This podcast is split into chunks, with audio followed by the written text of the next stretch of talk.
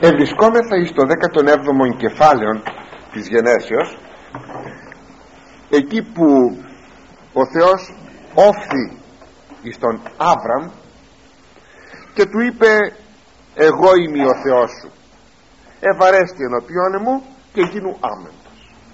Να ευαρεστείς μπροστά μου και να γίνεσαι άμεμπτος. Αυτά τα δύο σημεία ενθυμίστε τα είχαμε αναλύσει την περασμένη φορά και λέγει στη συνέχεια ο Θεός τεθήσω με την διαθήκη μου αναμέσων εμού και αναμέσων σου και πληθυνώσε σφόδρα και έπεσε Άβραμ επί πρόσωπον αυτού και ελάλησεν αυτό ο Θεός λέγον και εγώ ειδού η διαθήκη μου μετά σου και έσυ πατήρ πλήθους εθνών μας κάνει εντύπωση εις βαθμόν που ίσως να εκπλαγείτε ότι από τότε που αναλύουμε την ιστορία του Αβραάμ επανειλημμένος ο Θεός εμφανίζεται και του λέγει πάντοτε ότι θα κάνει μία διαθήκη μαζί του. Όπως ομοίως συνεχώς ο Θεός λέγει εις τον Αβραάμ ότι θα δώσει απογόνους ως τα αστέρια του ουρανού. Ακόμη του λέγει ότι θα γεννήσει παιδί. Όταν ο Αβραάμ ήρθε στη γη Χανάν ή το 75 ετών. Και αυτή τη στιγμή που έχουμε στο κεφάλαιο 17 το θέμα μας είναι 99 ετών. Έχουν περάσει 25 περίπου χρόνια και βλέπουμε κατά διαστήματα να εμφανίζεται ο Θεός και να του λέγει πάντοτε το ίδιο θέμα. Θα σου δώσω την υγιή αυτήν θα, θα αποκτήσεις παιδί θα είναι απογονής τα αστέρια του ουρανού τα χρόνια περνούν ο Αβραάμ θα είναι να γίνει εκατοντούτης η Σάρα 90 χρονών και τα πράγματα μένουν έτσι πάντοτε. Έτσι που να μην αλλάζει τίποτε. Σας είπα να έχουμε μία έκπληξη μέχρι που να πει κανείς μα τι γίνεται Εάν κάποιος άνθρωπος αγαπητοί μου μας έλεγε πάντα το ίδιο θέμα χωρίς να κάνει τίποτε θα έλεγαμε μας κοροϊδεύει και δεν θα χρειάζεται παρά μόνο ένας τρόπος για να αισθανθούμε ότι άλλος δεν μας κοροϊδεύει. Να πιστέψουμε σε αυτό που μας λέει. Ο Αβραάμ επίστεψε επίστεψε πραγματικά εις τον Θεό αλλά όμως εχρειάζεται και μία άλλη αρετή. Μία αρετή η οποία γεννιέται από την πίστη αλλά θα πρέπει οπωσδήποτε όμως να μην είναι μόνη της η πίστη. Είναι η αρετή της υπομονής. Ο Θεός ήθελε να ασκήσει τον Αβραάμ όχι μόνο στο θέμα της πίστεως αλλά και στο θέμα της υπομονής. Θα περιμένεις. Πολλές φορές θέλουμε να πούμε σε έναν άνθρωπο κάτι.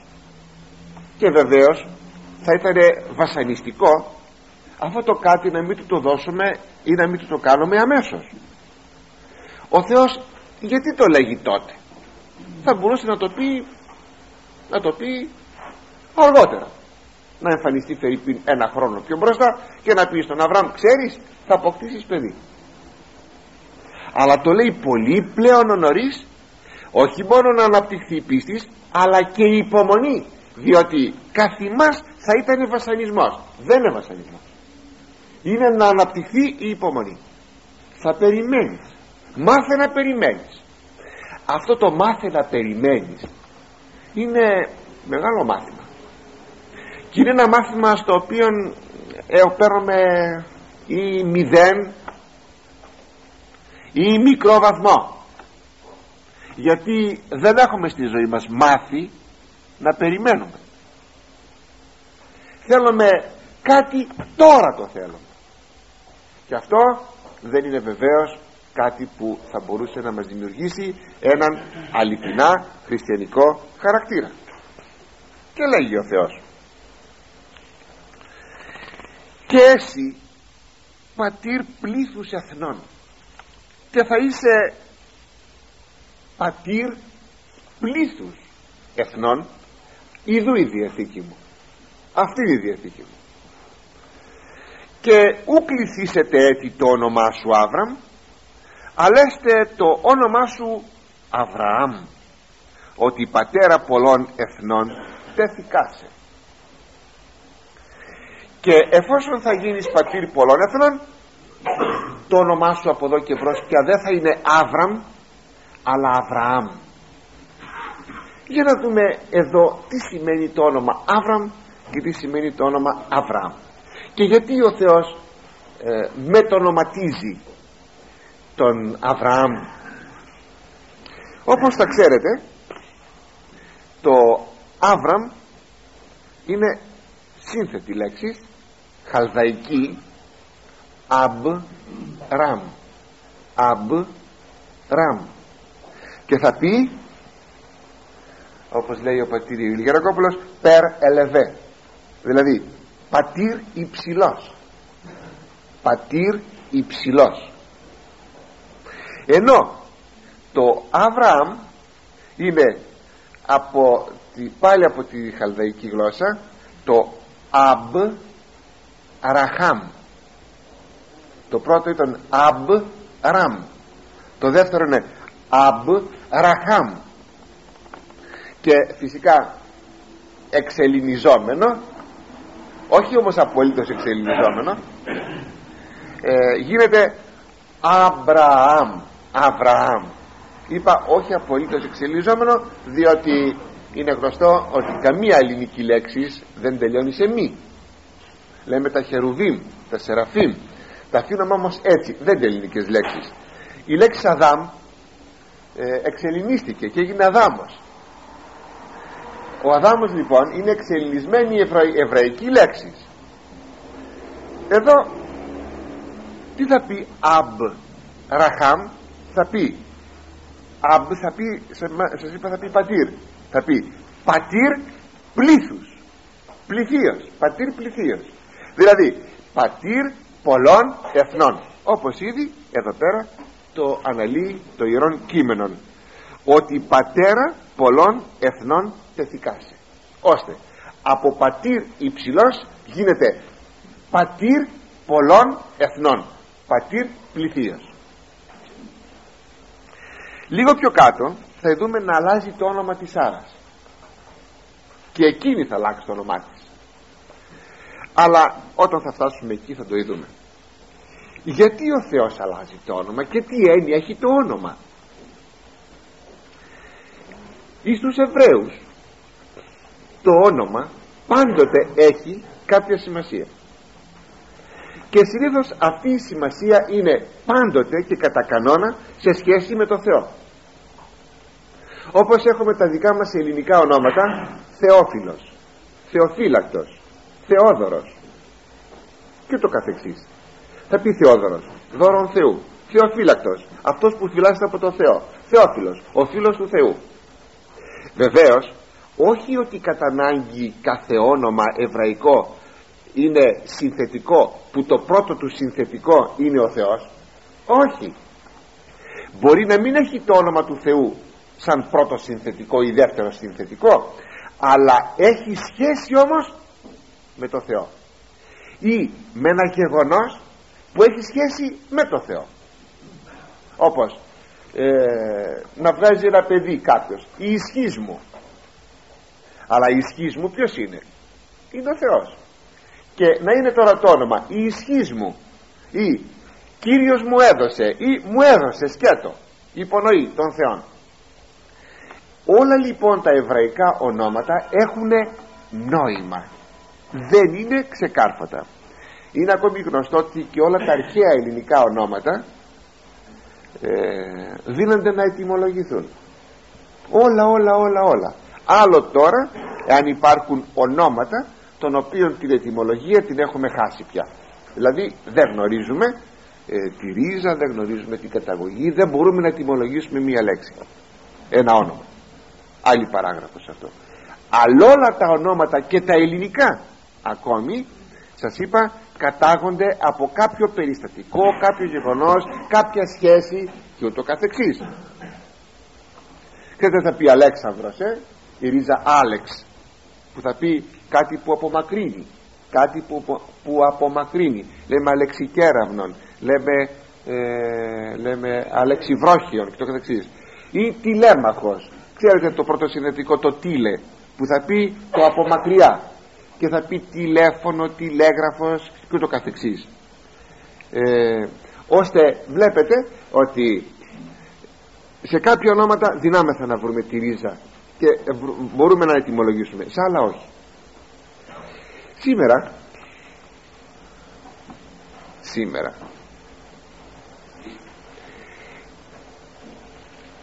ιδίως οι γυναίκες.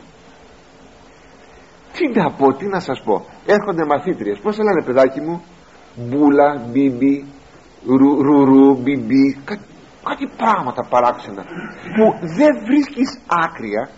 Παιδάκι μου πως σε βάφτισε ο νονός σου; Πως σε βάφτισε ο παπάς; Το όνομα της κολυμήθρας ποιο είναι το όνομα της κολυμήθρας έχει χαθεί αυτό. Είναι έτη της μόδας. Θα παρακαλέσω το εξής. Υποκοριστικό όνομα μπορούμε να χρησιμοποιήσουμε γιατί έχουμε ανάλογα και στην Αγία Γραφή. Αλλά μην αλλάζουμε το όνομα αγαπητοί μου. Ιδίως καμιά φορά κάτι ονόματα που δεν είναι μοντέρνα ντρέπονται οι μαμάδες να πούν τα παιδιά τους έτσι. Φερρυπίν, Ελπινίκη Δωροθέα ή τα αρσενικά Ζαφύρης. Ξέρω εγώ ντρέπονται ντρέπονται. Δεν ξέρω πως τα βλέπουν και τα αλλάζουν ολότελα. Δεν έχουν καμία σχέση με το όνομα. Αυτό δεν επιτρέπει. Το να γίνει όμως να υπάρξει υποκοριστικό όνομα δυνάμεθα να το κάνουμε. Έχουμε πολλές τέτοιες περιπτώσεις στην Αγία Γραφή υποκοριστικών ονομάτων.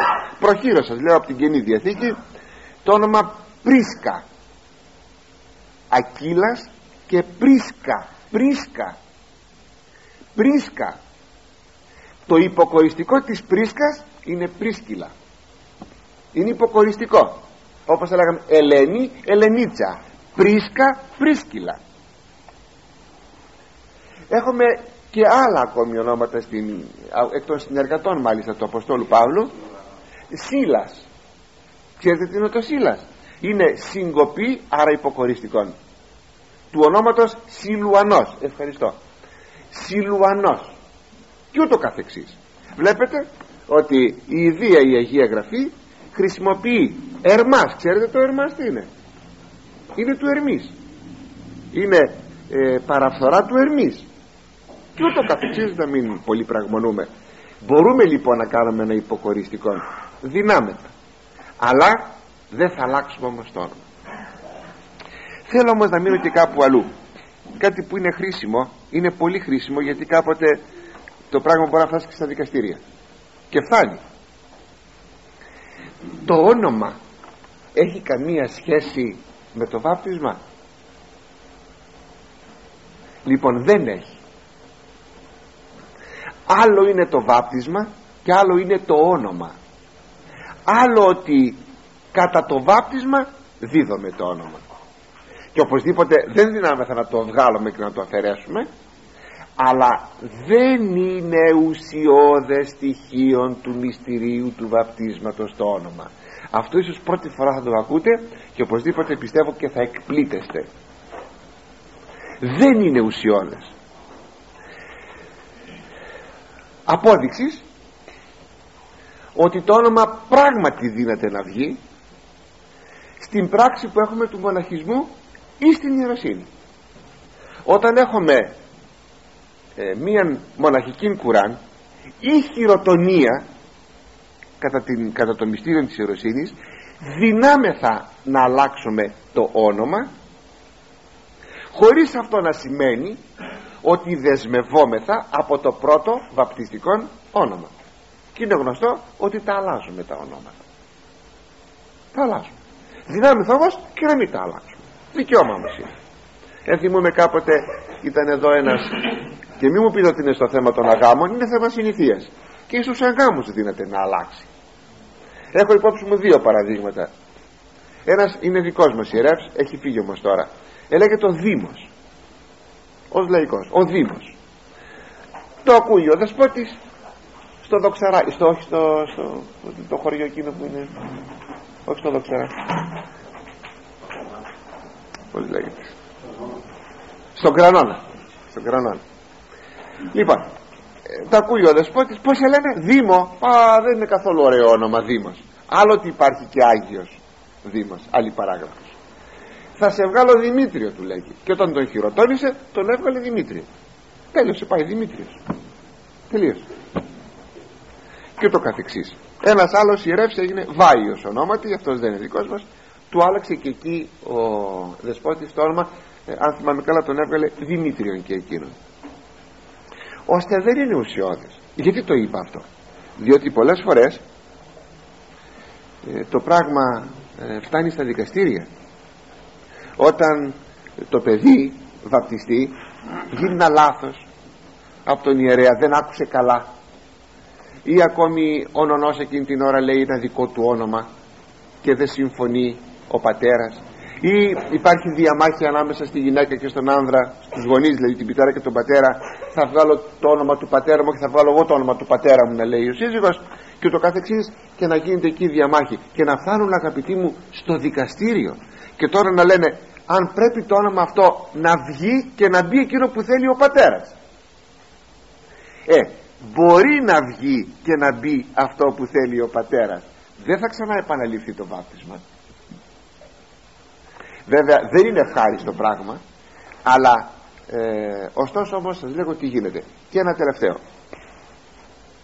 Γιατί αγαπητοί μου τσακωνόμαστε γύρω από τα ονόματα; Για ποιο λόγο; Εγώ θα σας έλεγα απλά απλά. Θέλετε να αφήσετε το όνομα το δικό σας εφόσον τώρα έχω ακροατήριο άνδρας.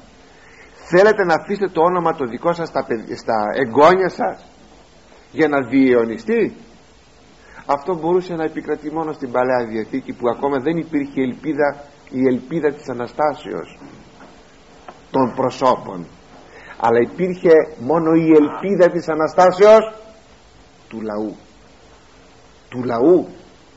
Στον Ισραήλ υπήρχε η ελπίδα της Αναστάσεως του λαού. Δηλαδή ότι ο λαός πρέπει πάντα να υπάρχει.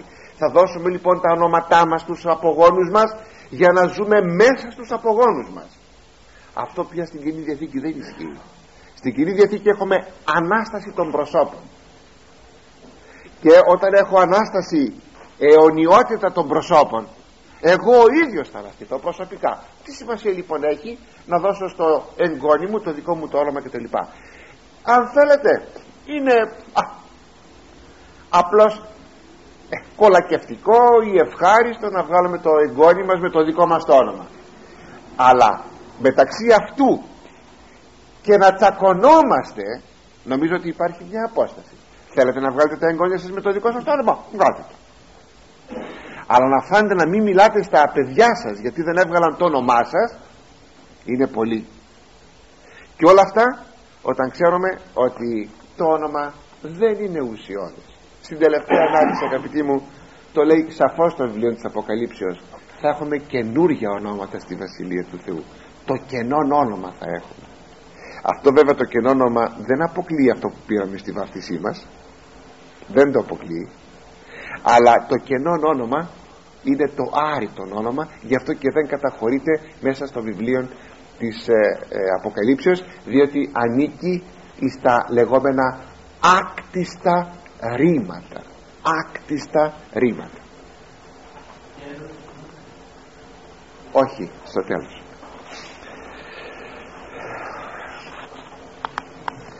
αυτός προς το όνομα. Εν συνεχεία λέγει και αυξανώσε σφόδρα σφόδρα και θύσωσε εις έθνη και βασιλείς εξού εξελεύσονται. Και στήσω την διαθήκη μου αναμέσων σου και αναμέσων του σπέρματός σου μετά σε εις τας γενεάς αυτών εις διαθήκη αιώνιων είναι σε Θεός είναι σου Θεός και του σπέρματός σου μετά σε. Και δώσωση και το σπέρμα σου μετά σε την γην ειν παρικής πάσα την γη χανάν εις κατάσχεσιν αιώνιον και έσωμε αυτής εις Θεόν. Θα έχεις απογόνους πολλούς θα είμαι και των απογόνων σου Θεός και η γη αυτή θα είναι κληρονομία και κατοικία των απογόνων σου. Και είπε ο Θεός προς Άβραμ σίδε την διαθήκη μου διατηρήσεις σύ και το σπέρμα σου μετά σε εις τας γενεάς αυτών και αυτή η διαθήκη είναι διατηρήσεις αναμέσων εμού και ημών και αναμέσων του σπέρματός σου μετά σε εις τας γενεάς αυτών. Ποια η διαθήκη; Περιτμηθήσετε ημών παναρσενικών. Κάθε αρσενικό θα τύχει περιτομής. Και περιτμηθήσετε την σάρκα της ακροβιστίας ημών και έστε εις σημείων διαθήκης αναμέσων εμού και ημών και πεδίων οκτώ ημερών. Περιτμηθήσετε ημίν παν αρσενικών εις σας γενεάς ημών ο οικογενής και ο αργυρώνητος από παντός ιού αλωτρίου ως ου και έστειλε εκ του σπέρματός σου. Περιτομή περιτμηθήσετε ο οικογενής της οικίας σου και ο αργυρώνητος και έστε η διαθήκη μου επί της σαρκός ημών εις διαθήκην αιώνιον αγαπητοί μου ο Θεός δημιουργεί μια διαθήκη με τον Αβραάμ ποια είναι η διαθήκη; Θα μου απαντήσετε. Η περιτομή. Δεν είναι η περιτομή η διαθήκη.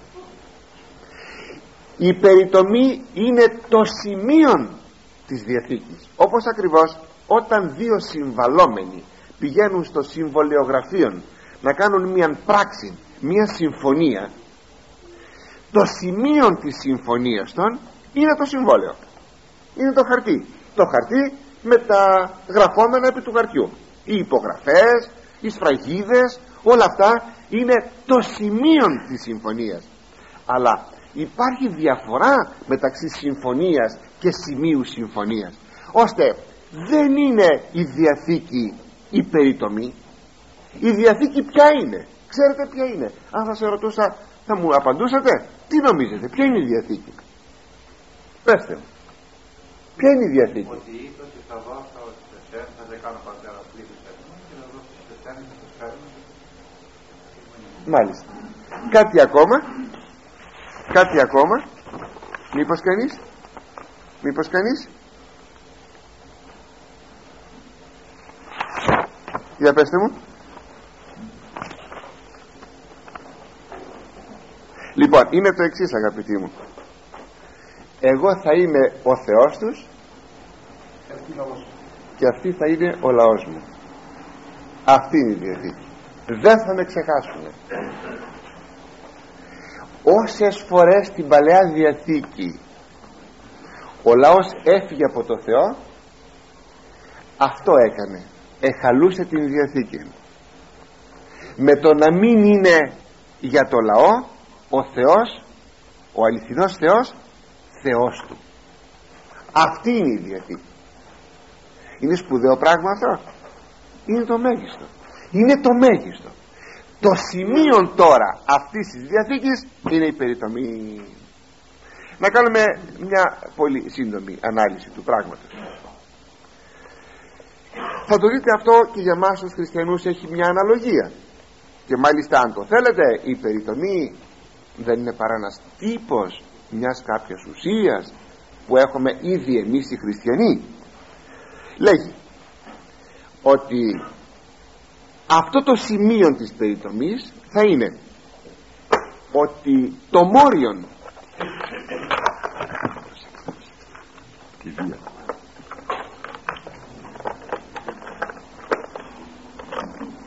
ότι το ανδρικό μόριον θα υποστεί το μη στην ακροβιστία του. Ακροβιστία λέγεται η επιδερμής που καταλήγει στο άκρον του γεννητικού ανδρικού μορίου. Αυτό λέγεται ακροβιστής ή ακροβιστία. Αυτή τώρα η ακροβιστία πρέπει να κοπεί με ένα ψαλίδι. Πρέπει να κοπεί. Ε, μάλιστα ε, θα μου πείτε έγινε με ψαλίδι αυτό; Θα σας φανεί ε, παράξενο. Ε, αυτό το ξέρουμε όταν εγύρισαν οι Εβραίοι από την Αίγυπτο στην έρημο ήταν απερίθμητοι όταν θα φτάσουμε αν και στο βιβλίο της εξόδου αυτό αν ποτέ το κάνουμε δεν ξέρω θα το λέγαμε αυτό. Στο βιβλίο του, του Ιησού του Ναβί. Του Ιησού του Ναβί είναι όχι στην εξόδο του Ιησού του Ναβί. Με πέτρες έγινε αυτό. Διότι όπως ε, γνωρίζετε στην ε, παλαιολιθική και την νεολιθική εποχή τα μαχαίρια είναι πέτρινα. Όχι πως τότε έλειπαν τα, τα μαχαίρια τα, ε, τα μεταλλικά; Όχι υπήρχαν. Αλλά δεν ξέρω γιατί. Ο Ιησούς του Ναβί ακόνησε πέτρες και με τις πέτρες έκοψε την ακροβιστία. Δηλαδή έκανε εγχείρηση ούτως είναι μια μικρά αρκετά επώδυνος εγχείρησης άνευ ναρκώσεως φυσικά και εκόπηκε το άκρον αυτό της πόστης το άκρον της πόστης. Εκόπηκε. Αυτή ένα μικρό δηλαδή ένα δακτυλίδι δέρμα. Ένα δακτυλίδι δέρμα. Ε, αυτό βέβαια αργότερα θα το κοροϊδέψει ο θα μου πει θα, ναι, θα το κοροϊδέψει ε, ο Απόστολος Παύλος. Να με συγχωρέσετε τώρα πως να σας το πω αυτό το πράγμα. Λέει μια, μια λέξη και το κοροϊδεύει. Του λέει κατατομή όταν λέει είπαμε περιτομή λέγεται ε, αυτό όμως το λέει ο Απόστολος Παύλος ηρωνικά, κοροϊδευτικά κατατομή όταν οι Εβραίοι πήγαιναν να κάνουν το μπάνιο τους στα δημόσια λουτρά ε, και γίνοντο, ξέρετε πως στην αρχαιότητα έκαναν τα δημόσια λουτρά τον γυμνή κτλ αυτό θα παρακαλέσω που γίνεται και τώρα να μην γίνεται. Ποτέ μην το επιτρέπετε ούτε στον εαυτό σας ούτε στα παιδιά σας σε δημόσια λουτρά να γίνετε ε, εν γυμνότητη ε, μπροστά σε άλλους το, το μπάνιο μας. Προσέξατε το σας παρακαλώ ιδιαιτέρως. Κάνετε αγωγή στα παιδιά σας να μην το μάθουν ποτέ αυτό. Δεν είναι καλό. Αλλά εκεί στα λουτρά αυτά επειδή εφαίνεται αυτό το κόψιμο της επιδερμίδος οι απερίτμητοι οι άλλοι οι εθνικοί εκορόιδευαν τους Εβραίους. Και αυτοί τραβούσαν την επιδερμίδα να μην φαίνεται ε, αυτό που ε, έλειπε. Και στην προσπάθεια τους να τραβούν την επιδερμίδα για να μην φαίνεται η περιτομή τους γιατί τρεπόντουσαν τους άλλους ιδίως οι Εβραίοι της Διασποράς. Ε, ο Απόστολος Παύλος το λέει κατατομή δηλαδή εσύ ο Εβραίος καφιέσαι στην περιτομή σου και δεν γίνεσαι χριστιανός και νομίζω ότι αυτό είναι η Διαθήκη του Θεού. Κάνεις λάθος εσύ που πως να το μεταφράσω τώρα κατατομή. Εσύ που είσαι ο άνθρωπος της κατατομής δηλαδή εσύ που στέκεσαι επάνω στο γεγονός ενός πετσοκοψίματος πετσοκοψίματος αυτό θα πει κατατομή. Και το κοροϊδεύει. Ο Θεός να φυλάξει. Δεν κοροϊδεύει αυτό που ο Θεός είπε ως περιτομή αλλά κοροϊδεύει τους Εβραίους οι οποίοι θέλουν να μένουν στην περιτομή ως το άπαν της σωτηρίας των γιατί, γιατί νόμισαν ότι η Διαθήκη είναι η περιτομή ενώ σας το εξήγησα δεν είναι η Διαθήκη η περιτομή είναι οι σχέσεις μου με τον Θεό αυτή η σχέση μου με τον Θεό στην Κοινή Διαθήκη είναι εν Χριστώ Ιησού. Δεν δέχεσαι τον Ιησού Χριστό. Μη καθιάσει λοιπόν για την περιτομή σου διότι στην ονομάζω κατατομή. Δηλαδή πετσοκό, πετσοκόψιμο. Και τίποτα φεύγω όμως από αυτό ώστε είδαμε αγαπητοί ότι η περίπτωση είναι εδώ πάρα πολύ σπουδαία ότι η Διαθήκη μου λέει επί της αρκώσιμων εις Διαθήκη αιώνιων γιατί επί της αρκώσιμων σαν κάτι το ανεξάλληπτο έχει σημασία αυτό. Όμως λέει και μια ε, διαδικασία αυτής της περιτομής. Λέγει ότι το παιδί που θα γεννηθεί και θα είναι οκταήμερον θα κάνατε την περιτομή. Αυτό τελείωσε. Θα κάνετε την περιτομή όταν το παιδί είναι οκταήμερον. Ε, και αυτό έχει σημασία. Να το θυμόσαστε και αυτό παρακαλώ ότι γίνεται στην υπιακή ηλικία αυτή η περιτομή. Ακόμη περιτομή θα υποστεί. Ο αργυρώνητος και ο αποπαντός ιού αλωτρίου και ο οικογενής. Δηλαδή όχι μόνο η απογονή σου αλλά η οικογενή σου με άλλα λόγια οι άνθρωποι οι σπιτικοί σου λέει στον Αβραάμ οι οποίοι δεν ήταν απογονοί του δεν είχαν καμία σχέση σαρκική μαζί τους τι θα πει αργυρώνητη οι δούλοι παγοράστηκαν κατόπιν χρημάτων και οποιοδήποτε θα έρθει να μείνει μαζί σου θα υποστεί περιτομή ώστε ο λαός του Θεού δεν έρχεται να συμπληρωθεί μόνο από τον Ισαάκ αλλά έρχεται να συμπληρωθεί και από τους αργυρονίτους και από τους οικογενείς και από τους ιουσδήποτε, ιουσδήποτε αρκεί, αρκεί να υποστούν περιτομή σας κάνει εντύπωση αυτό. Ώστε λοιπόν δεν είναι όλοι οι Εβραίοι απόγονοι του Αβραάμ. Ε δεν είναι. Ποιοι είναι απόγονοι ποιοι είναι ο, ο, οι Εβραίοι ο λαός του Θεού; Εκείνοι που έχουν περιτιμηθεί αδιάφορον εάν είσαι άμεσος ή έμεσος απόγονος του Αβραάμ. Αυτός δε ο νόμος έγινε κατόπιν ε, νόμος το λέει ο Θεός. Οποιοδήποτε ήθελε ή δύνατο να υποστεί περιτομήν και ανήκει στο λαό του Θεού. Χωρίς να είναι εκ του αίματος του Αβραάμ.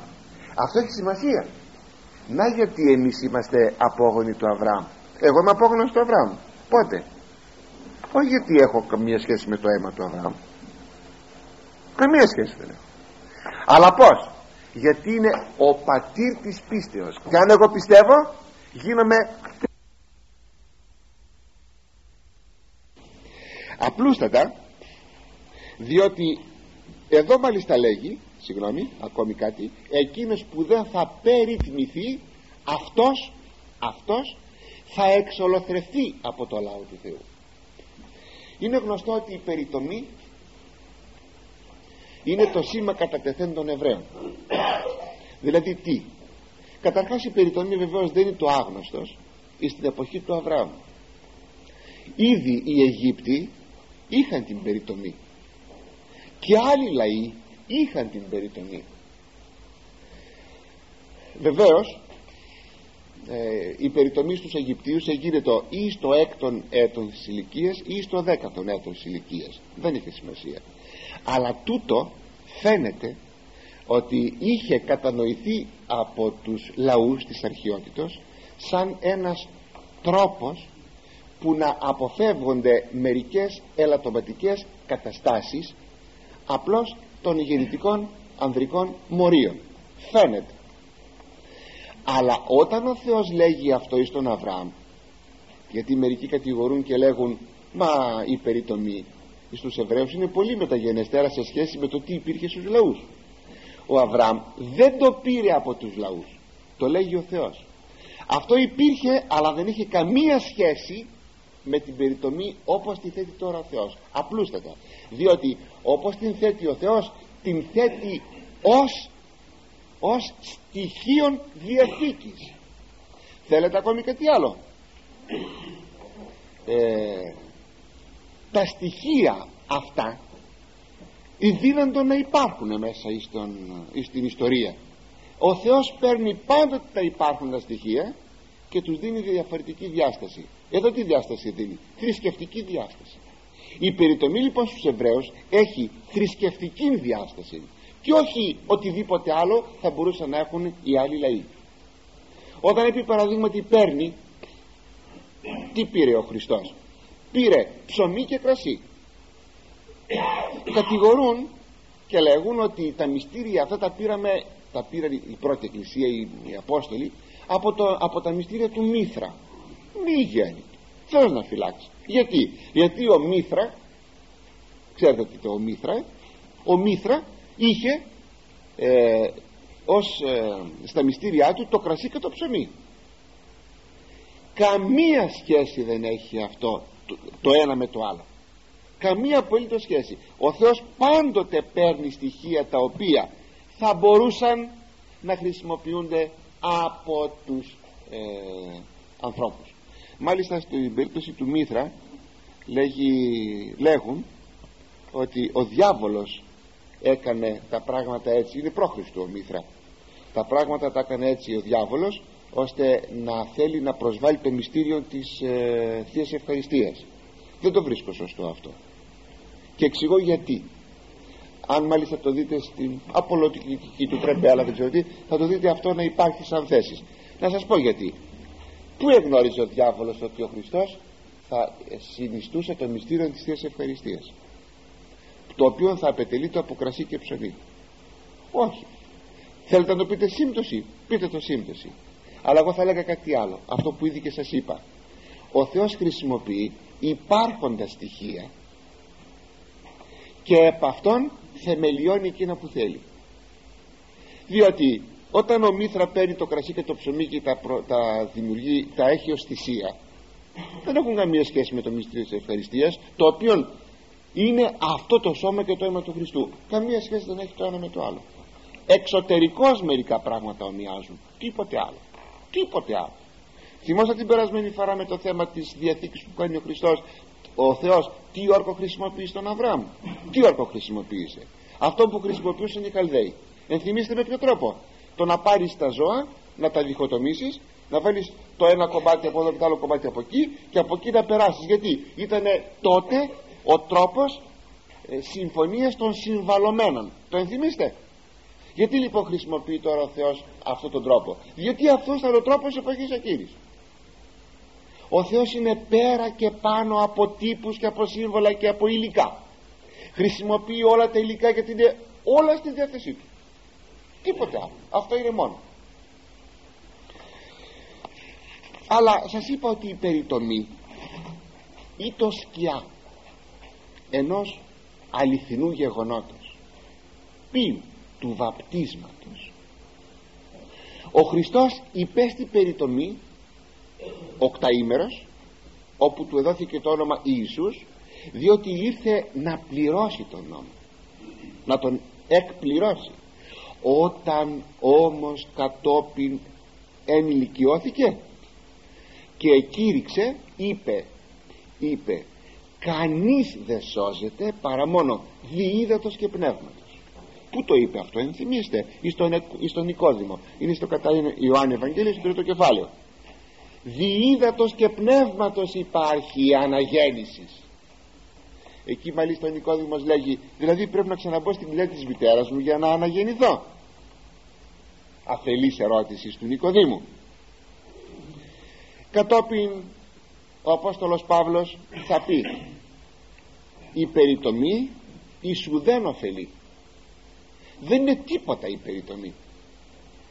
Η περιτομή καμία πια αξία δεν έχει. Κατηργήθη εκείνο που έχει αξία πια είναι το βάπτισμα. Η περιτομή στην εποχή των προφητών είχε ηθικών χαρακτήρα. Είναι εκείνο που πολλές φορές λέγουν οι προφήτε. Ο Θεός το λέγει για τον προφητών μη περιτέμνετε την σάρκα σας αλλά την καρδία σας περιτέμνω θα πει κόπτω. Συνεπώς κόψετε τα περιτά αγκα... ή μάλλον τα αγκάθια της καρδιάς σας δηλαδή τα πάθη σας και, λατώ... και ελαττώματά σας. Ενθυμίστε πως απεκάλεσε το συνέδριο ο πρωτομάρτης Στέφανος. Ο απερίτμητη σκληροτράχυλη και απερίτμητη την καρδία. Διότι δεν τους έβριζε ως απεριτμήτους δηλαδή εθνικούς διότι είχαν περιτομή. Ως Εβραίοι και ο Στέφανος ήταν περιτετμημένος και οι Εβραίοι ήταν περιτετμημένοι αλλά τους λέγει ότι είναι απερίτμητοι στην καρδία. Όταν όμως ήλθε το τέλειον ο Χριστός η περιτομή κατεργήθη γιατί είναι πλέον το βάπτισμα. Γιατί είναι; Διότι ανεγνωρίζεται ο άνθρωπος από την περιτομή ότι ανήκει στον λαό του Θεού σαν ένα υλικό σημείο τώρα ποιο είναι εκείνο που θα αναγνωρίζει, αναγνωρίζει θα τον κάνει να αναγνωρίζεται ως άνθρωπος του λαού του Θεού; Το βάπτισμα. Ευαπτίστηκες; Αφού ευαπτίστηκες είσαι μέσα στο λαό του Θεού. Και πράγματι έχουμε πολλές παρακαλώ ε, συμφωνίες. Όπως εδώ αυτό που σας είπα ότι το βάπτισμα και η περιτομή καθορίζουν ότι ανήκει στο λαό του Θεού ακόμη δεν είναι απαραίτητο να είσαι Εβραίος απόγονος δηλαδή του, του Αβραάμ γιατί ο Αβραάμ περιετμήθη ο ίδιος περιέτεμε τον Ισμαήλ από την Άγαρ ο οποίος ήταν 13 ετών και με την ευκαιρία σας λέγω οι Άραβες έχουν την περιτομή και περιτέμπουν τα παιδιά τους εις ηλικία 13 ετών επειδή κατάγονται από τον Ισμαήλ οι Άραβες. Είναι γνωστό αυτό. Αλλά ε, οποιοσδήποτε θα ειδύνατο να θεωρηθεί λαός του Θεού. Και ο Αργυρώνητος που λέει εδώ. Και ο Υιός Αλωτρίου. Έτσι και στο βάπτισμα. Αναγνωρίζεσαι παιδί του Θεού είτε είσαι λευκός είτε είσαι μαύρος είτε είσαι κίτρινος είτε ό,τι και αν είσαι όπου και να είσαι ευαπτίστης και επίστευσες ανήκεις στο λαό του Θεού ποιο είναι παρακαλώ το σημάδι; Το σημάδι ήταν επί της αρκός στην περιτομή εδώ πάλι επί της αρκός με το νερό και το πνεύμα. Το σημάδι στη σάρκα ήταν ανεξίτηλο και το βάπτισμα είναι ανεξίτηλο. Όπως θα ξέρετε ότι όταν ένας άνθρωπος αρνηθεί την πίστη του ε, ή γίνει αιρετικός ή άθεος το βάπτισμά του δεν εξαλείφεται. Εάν θέλει να ξαναγυρίσει πίσω δεν ξαναβαπτίζεται. Το βάπτισμα γίνεται άπαξ. Το ξέρετε αυτό. Τι επαναλαμβάνεται; Το χρήσμα. Διότι με την άρνησή του έχασε την παρουσία και τις δωρεές του Αγίου Πνεύματος. Με το χρήσμα επανακτά την παρουσία και τις δωρεές του Αγίου Πνεύματος. Το βάπτισμα όμως είναι ανεξίτηλο. Όπου και να βρεθείς ό,τι και να κάνεις το βάπτισμα είναι ανεξίτηλο. Όπως ήταν τότε και η περιτομή.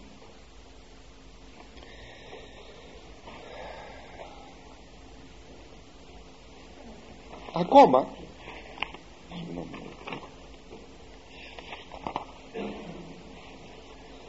εκείνο που έχει πάρα πολύ σημασία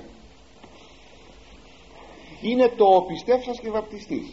Θα επιμείνω πάλι σε αυτό που είπαμε και στην απορία προηγουμένως. Δεν είναι αρκετό να βαπτιστείς αλλά πρέπει και να πιστέψεις. Δεν είναι αρκετό να πιστέψεις αλλά πρέπει και να βαπτιστείς.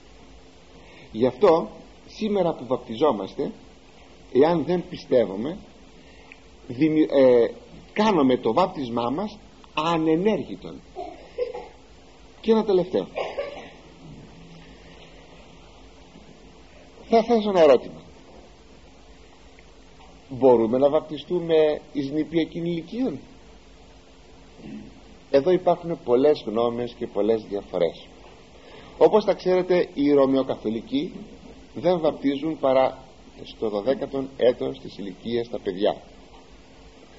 Το επιχείρημα. Ή μάλιστα σήμερα λένε πολλοί με ρώτησες πατέρα μου για να με βαφτίσεις εγώ δεν ήθελα να γίνω χριστιανός. Αυτό είναι πάρα πολύ κουτό είναι πάρα πολύ κουτό. Ας είναι όμως.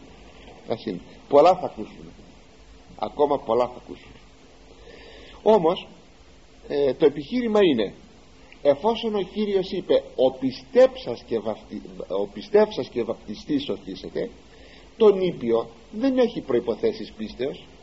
Συνεπώς θα πούμε εμείς μα υπάρχει ο νονός ο οποίος αναλαμβάνει από προσώπου βαπτισμένου βαπτιζομένου αναλαμβάνει το θέμα της πίστεως.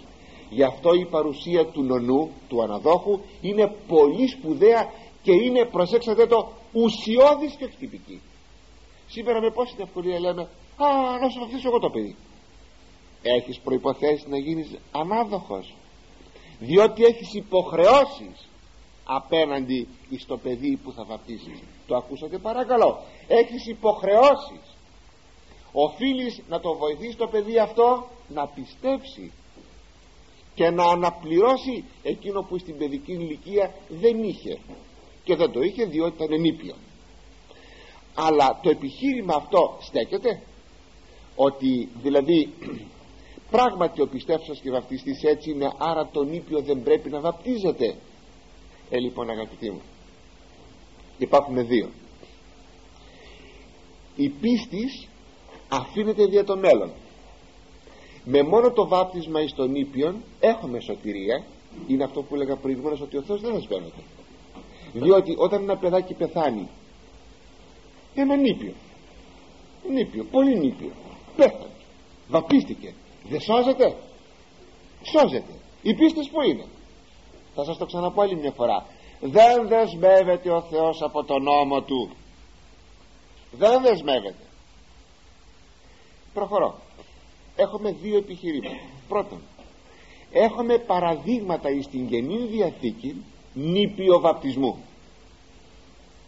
ποια τα παραδείγματα; Ε, ένα παράδειγμα.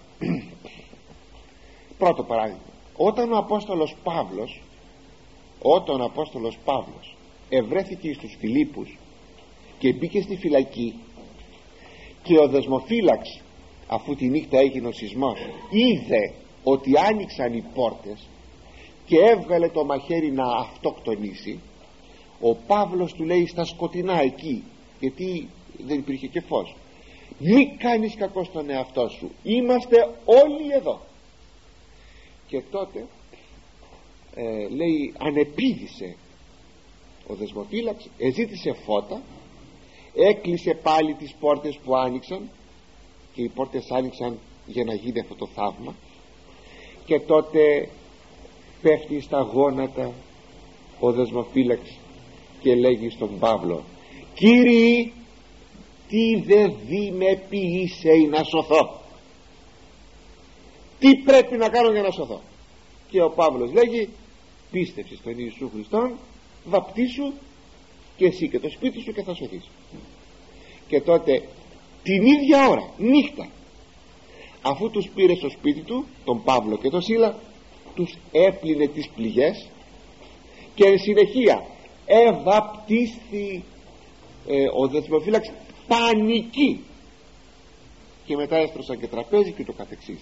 Ακούσατε; Πανική αυτός ο άνθρωπος είχε μικρά παιδιά σπίτι του. Είχε μικρά ο, ο, πιθανότατα. Είχε μικρά παιδιά. Να λοιπόν που έχουμε περίπτωση αφού το ή το ολόκληρο το σπίτι που βαπτίστη να ευαπτίστησαν και μικρά παιδιά. Μπορεί βέβαια να μην σαν νήπια με την έννοια 2 και 3 χρονών θα σαν 5 και 7 χρονών. Αλλά τόσο μικρά παιδιά πάλι μπορούμε να μιλάμε για πίστη όταν ο Απόστολος Παύλος λέγει ευάπτισα τον οίκον του Στεφανά άλλο παράδειγμα. Στην Κόρινθο. Ε, ο οίκος του Στεφανά δεν είχε παιδιά. Και ούτω καθεξής. Έχουμε παραδείγματα νηπιοβαπτισμού και εις αυτήν την Αγία Γραφή και το άλλο. Ο Θεός δεν είπε η περιτομή να γίνεται εις ε, ηλικίαν οκτώ ημερών πως γίνεται η περιτομή λοιπόν εις ηλικίαν οκτώ ημερών στον Ήπιο; Σημαίνει αυτό ότι και ο βαπτισμός δύναται να γίνει ε, όταν έχουμε νήπιον. Και ας λείπει ακόμη το στοιχείο της πίστεως. Διότι αν πεθάνει το παιδί αυτό λίγα νήπια πεθαίνουν σώζεται. Αν θα μεγαλώσει τότε εάν μεν πιστεύσει θα σωθεί διότι έχει την πρώτη προϋπόθεση. Εάν όμως δεν πιστεύσει τότε θα κατακριθεί. Αυτό είναι αγαπητοί μου όλα. Αλλά για να κλείνουμε και κατόπιν λέγει στον Αβραάμ ο Θεός και είπε ο Θεός στο Άβραμ Σάρα η γυνή σου ου κληθήσετε το όνομα αυτής Σάρα αλλά Σάρα έστε το όνομα αυτής θα μου πείτε είπα το ίδιο πράγμα. Το πρώτο γράφεται με ένα ρο και το δεύτερο γράφεται με δύο ρο.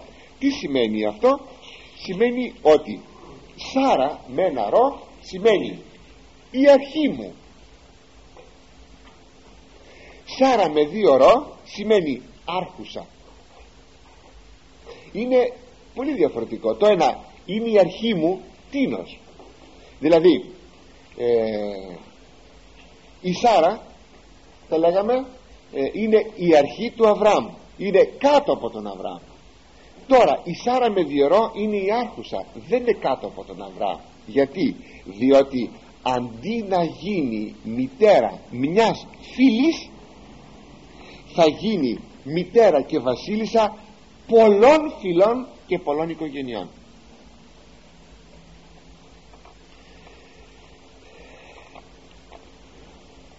ευλογήσω δε αυτήν και δώσω σι εξ αυτής τέκνον. Και ευλογήσω αυτό και έστε εις έθνη και βασιλείς εθνών. Ακούστε. Και θα γίνει λέγει αυτό το παιδί της, το παιδί σου εξ αυτής. Ε, από αυτό θα βγουν δηλαδή από τον Ισάκ. Έθνη και βασιλείς εθνών. Ποια είναι αυτά τα έθνη και ποιοι είναι αυτοί οι βασιλείς; Καταρχάς μεν, καταρχάς μεν και, και από πλευράς αίματος έχουμε πλήθος ανθρώπων οι Εβραίοι. Αλλά δεν είναι αυτό. Είναι κάτι περισσότερο. Έθνη και βασιλείς εθνών είναι ειδική περίπτωση. Διότι ο Ισμαήλ πράγματι είναι πατήρ όπως λέει παρακάτω θα τον κάνω πατέρα 12 εθνών. Αλλά ο Ισαάκ 12, ε, πολλών εθνών ενός έθνους θα ήταν του Ισραήλ εδώ τι υπενήσετε τους χριστιανούς οι οποίοι είναι από όλα τα έθνη. Βλέπετε λοιπόν την πνευματική κληρονομία. Βλέπετε ότι είναι κατατεθειμένη η πνευματική κληρονομία ή η Καινή Διαθήκη μέσα στην Παλαιά Διαθήκη. Και ότι όλοι εμείς είμεθα παιδιά του Αβραάμ και της Σάρας. Ναι παρακαλώ. Γι' αυτό και εμείς λέμε πιστεύω εις τον Θεό έλεγε ο Πασκάλ κάποτε πιστεύω όχι στον Θεό των φιλοσόφων πιστεύω εις τον Θεό του Αβραάμ εις τον Θεό του Ισaac και εις τον Θεό του Ιακώβ αλλά εάν πιστεύω εις τον Θεό του Αβραάμ του Ισaac του Ιακώβ τότε βεβαίως ο Αβραάμ ο Ισaac και ο Ιακώβ είναι οι πατέρες μου. Γι' αυτό και η Εκκλησία πως αποκαλεί αυτούς. Προπάτορες κλπ. Των Αγίων, των Αγίων προπατόρων κοίτατε προπάτορες πατέρες μας. Πνευματική μας γενάρχε είναι. Όταν άκουσε αυτό ο Αβραάμ έπεσε επί πρόσωπον να προσκυνήσει τον Κύριον και εγέλασε και εγέλασε και είπε συμπληρώνω το εγέλασε να το θυμόσαστε γιατί θα γελάσει και η Σάρα θα το πούμε σε άλλη περίπτωση αυτό μετά τις εορτές πρώτο Θεός. Και γέλασε ο Αβραάμ και είπε στον, ε, είπε στον εαυτό του ή το εκατονταετή γεννήσετε Υιός και ή η Σάρα ενενήκοντα ετών τέξετε δηλαδή δηλαδή ε, εγώ τώρα εκατόχρονο θα αποκτήσω ιόν λοιπόν ε; είναι ερωτηματικό στο εβραϊκό κείμενο. Ε, αλλά στην απόδοση δεν είναι ερωτηματικό. Πολλές φορές τι είναι ερωτηματικό; Θα σας πω στο βασιλιόν στο βασιλιόν λέει το εξής. ουχή αυτά εισηγεγραμμένα. Αυτά λέει δεν είναι γραμμένα στο βιβλίο των, βασι... των βασιλέων. Αντί να πει αντί να πει αυτά είναι γραμμένα στο βιβλίο των βασιλέων. Το θέτει ερωτηματικός και μάλιστα σε πάρα πολλά σημεία ε, στερεοτύπωση η φράση αυτή ερωτηματικός. Εδώ λοιπόν όταν το θέτει ερωτηματικός δεν ερωτά ο Αβραάμ αλλά το λέει θαυμαστικός. Ώστε λοιπόν εγώ στην ηλικία που είμαι 100 χρονών και η γυναίκα μου 90 χρονών ώστε λοιπόν θα αποκτήσω παιδί. Τι χαρά. Αυτό θα πει εγέλαση τι χαρά. Αργότερα μία χρονιά μετά. Μία χρονιά μετά. Ένα χρόνο μετά. Θα εμφανιστεί πάλι ο Θεός. Θα πεις στον Αβραάμ. Θα γεννήσεις παιδί. Και το ακούει η Σάρα. Και γέλασε η Σάρα. Και λέγει γιατί γέλασε όμως η Σάρα; Η Σάρα λέει τώρα τον καιρό που είχα την έμεινον ροή δεν γέννησα τώρα που εξέλιπον τα γυναικεία θα γεννήσω δυσπίστησε και λέγει και εγέλασε εγέλασε δύσπιστα. Είναι μες στη σκηνή λέγει ο Θεός. Γιατί εγέλασε η Σάρα; Οι τρεις που φιλοξενούνται είναι φιλοξενία του Αβραάμ. Και λέει η Σάρα έντρομη και φοβισμένη δεν γέλασα ε, και ψέματα. Και λέγει δεν γελάει κανείς μερικά, μερικά σαν τα παιδάκια οι άνθρωποι ναι πραγματικά και του λέει, της λέει ο Θεός ουχή εγέλασες όχι γέλασες. Μη λες ψέματα γέλασες. Έτσι βλέπουμε αγαπητοί μου εδώ το γέλιο του Αβραάμ να είναι πολύ διαφορετικό από το γέλιο της Σάρας. Όταν όμως παίρνει αυτήν την διαθήκη ο Αβραάμ σκέπτεται και λέγει και το παιδί μου ο Ισμαήλ αυτός θα πάει στην πάντα. Είδατε ο καλός πατέρας παρακαλώ είδατε στην περίπτωση κάποιος που είναι δευτεροπαντρεμένος και έχει παιδιά από πρώτο γάμο, από δεύτερο γάμο ξέρω εγώ, καμιά φορά μπερδεύονται εκεί τα παιδιά είδατε ότι πρέπει να υπάρχει ενδιαφέρον για όλα τα παιδιά. Και τότε όταν άκουσε ότι από σένα θα βγει λαός από σένα διά της Σάρας όλοι οι άλλοι ο Ισμαήλ θα πάει περίπατο θα, θα χαθεί. Και λέγει τότε λέγει τότε ε, ο Αβράμις των Θεών.